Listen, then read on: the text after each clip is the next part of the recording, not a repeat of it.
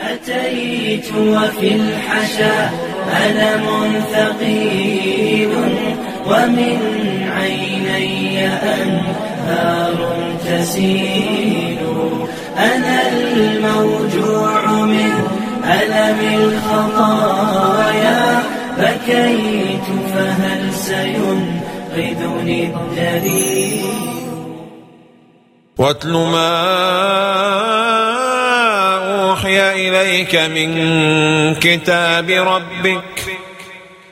تسلى حين تتقلب عليك الأحوال وتتوالى الأهوال بأنوار الآيات وأضواء الوحي. فخير ما يبدد ظلمات الأحزان أنوار الإيمان. والقرآن هو نبع هذه الأنوار.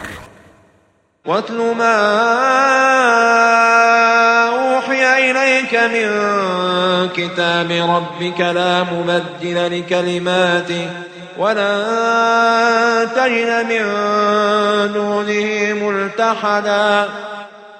كان المشركون يقولون للنبي صلى الله عليه وسلم ائت بقرآن غير هذا أو بدله والتبديل يكون بالزيادة والنقصان أو بإخفاء بعضه مما لا يرضون سماعه وكأن أمر هذه الرسالة عملية تفاوضية تهدف للالتقاء في منتصف الطرق. فنودي صلى الله عليه وسلم واتل ما أوحي إليك من كتاب ربك لا مبدل لكلماته. واتل ما أوحي إليك من كتاب ربك قال الإمام النووي يستحب لتالي القرآن إذا كان منفردا أن يكون ختمه في الصلاة ويستحب أن يكون ختمه أول الليل أو أول النهار. وروى الدارمي في سننه عن سعد بن أبي وقاص رضي الله عنه إذا وافق ختم القرآن أول الليل صلت عليه الملائكة حتى يصبح وإن وافق ختمه أول النهار صلت عليه الملائكة حتى يمسي. واتل ما أوحي إليك من كتاب ربك لا مبدل لكلماته ولا تجد من دونه ملتحدا.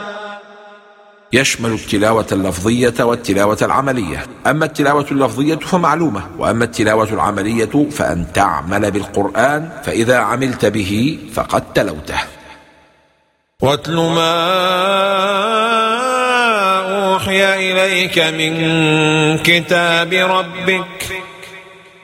اقرأ كتاب ربك لتكون معانيه وحقائقه ملازمة لك مستقرة في قلبك. وإذا كان هذا أمر الله إلى المعصوم الذي لا سبيل إلى زيغ قلبه فكيف بمن أحاطت به الشبهات وأسباب الزيغ من جميع الجهات؟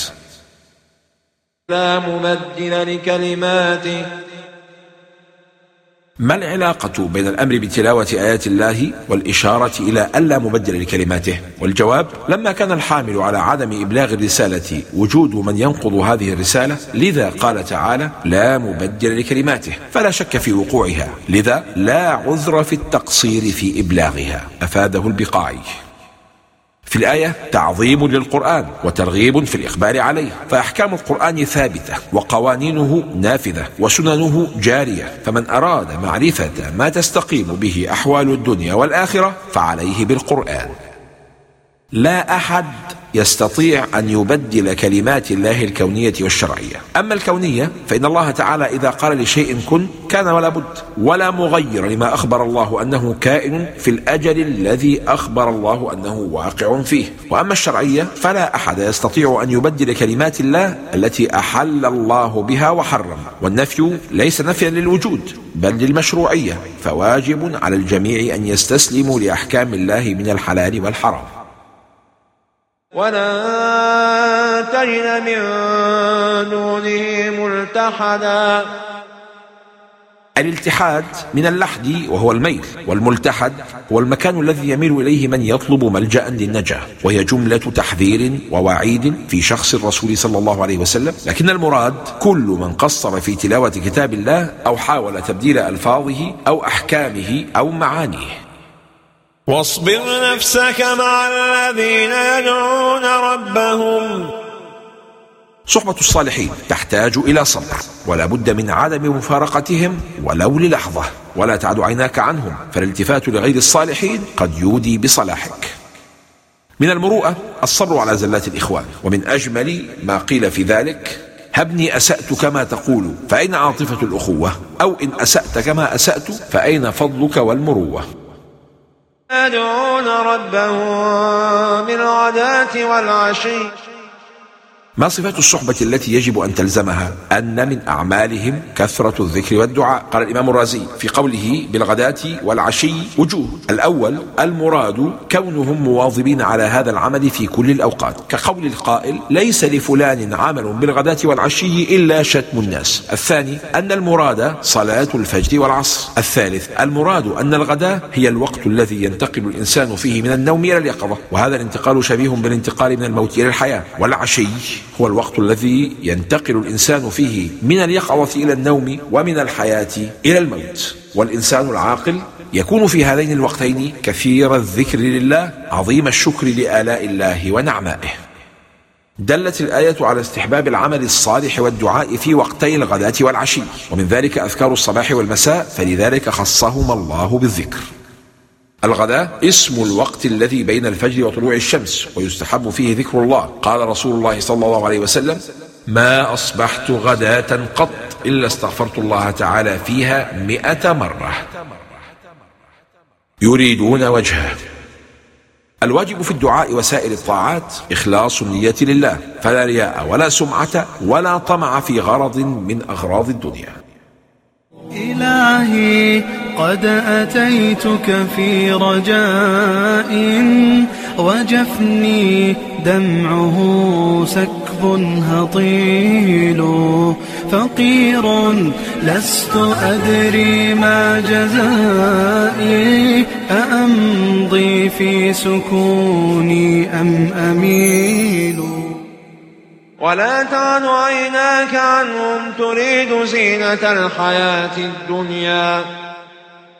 في صحيح مسلم أن أبا سفيان أتى على سلمان وصهيب وبلال في نفر فقالوا ما أخذت سيوف الله من عنق عدو الله ما أخذها؟ أي لم تستوفي حقها من عنقه لسوء أفعاله؟ فقال أبو بكر رضي الله عنه أتقولون هذا لشيخ قريش وسيدهم؟ فأتى النبي صلى الله عليه وسلم فأخبره فقال يا أبا بكر لعلك أغضبتهم لئن كنت أغضبتهم لقد أغضبت ربك. فأتاهم فقال يا إخوتاه أغضبتكم؟ فقالوا لا يغفر الله لك يا أخي. لما نظروا بقلوبهم إلى الله فأطاعوه أمر الله رسوله صلى الله عليه وسلم ألا يرفع بصره عنهم وهذا جزاؤهم في العاجل فضلا عما ينتظرهم من نظر الله إليهم في الآجل. إياكم والنظرة السطحية. قال ابن عاشور تعريض بحماقة سادة المشركين الذين جعلوا همهم وعنايتهم بالأمور الظاهرة وأهملوا الاعتبار بالحقائق والمكارم النفسية. فاستكبروا عن مجالسة أهل الفضل والعقول الراجحة والقلوب النيرة وجعلوا همهم الصور الظاهرة. ولا تطع من أغفلنا قلبه عن ذكرنا. قال أبو حامد الغزالي الفاسق المصر على الفسق فلا فائدة في صحبته لأن من يخاف الله لا يصر على كبيرة ومن لا يخاف الله لا تؤمن غائلته ولا يوثق بصدقته بل يتغير بتغير الأغراض. من قدوتك؟ من مثلك الأعلى؟ إياك أن تقتدي بالغافلين عن ذكر الله اللاهين عن أسباب النجاة. ولا تطع من أغفلنا قلبه عن ذكرنا واتبع هواه. لا يجتمع ذكر الله مع الهوى في قلب عبد. إذا انشغل اللسان بالذكر فر الهوى من القلب.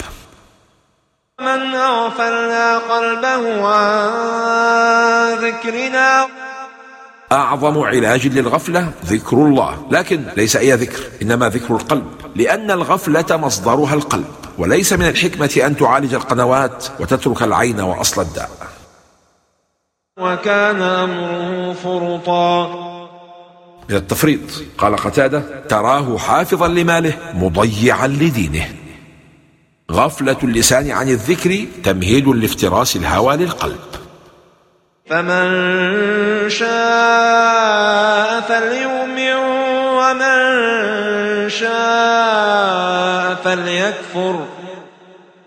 هذا الكلام وإن كان خارجا مخرج التخيير إلا أنه غاية التهديد والوعيد وهي تدل على أن الله لا ينتفع بإيمان المؤمنين ولا يضره كفر الكافرين بل نفع الإيمان وضرر الكفر يعود على صاحبه فحسب. أحاط بهم سرادقها. الجزاء من جنس العمل. ضيق الظالمون على المؤمنين في الدنيا وحاصروهم في أرزاقهم وأوطانهم وأحاطوهم بسرادقات الإيذاء والعناء فعاملهم الله بالمثل وضيق عليهم في الآخرة وأحاطهم بسرادقات النار. وإن يستغيثوا يغاثوا بماء كالمهل بماء كالمهل يشوي الوجوه. شدة عذاب النار. قال ابن عرفة ولم يقل وجوههم إشارة إلى عظمته وتعدي دخانه للغير بحيث يخرج عنهم ويكاد يشوي وجوه غيرهم معهم.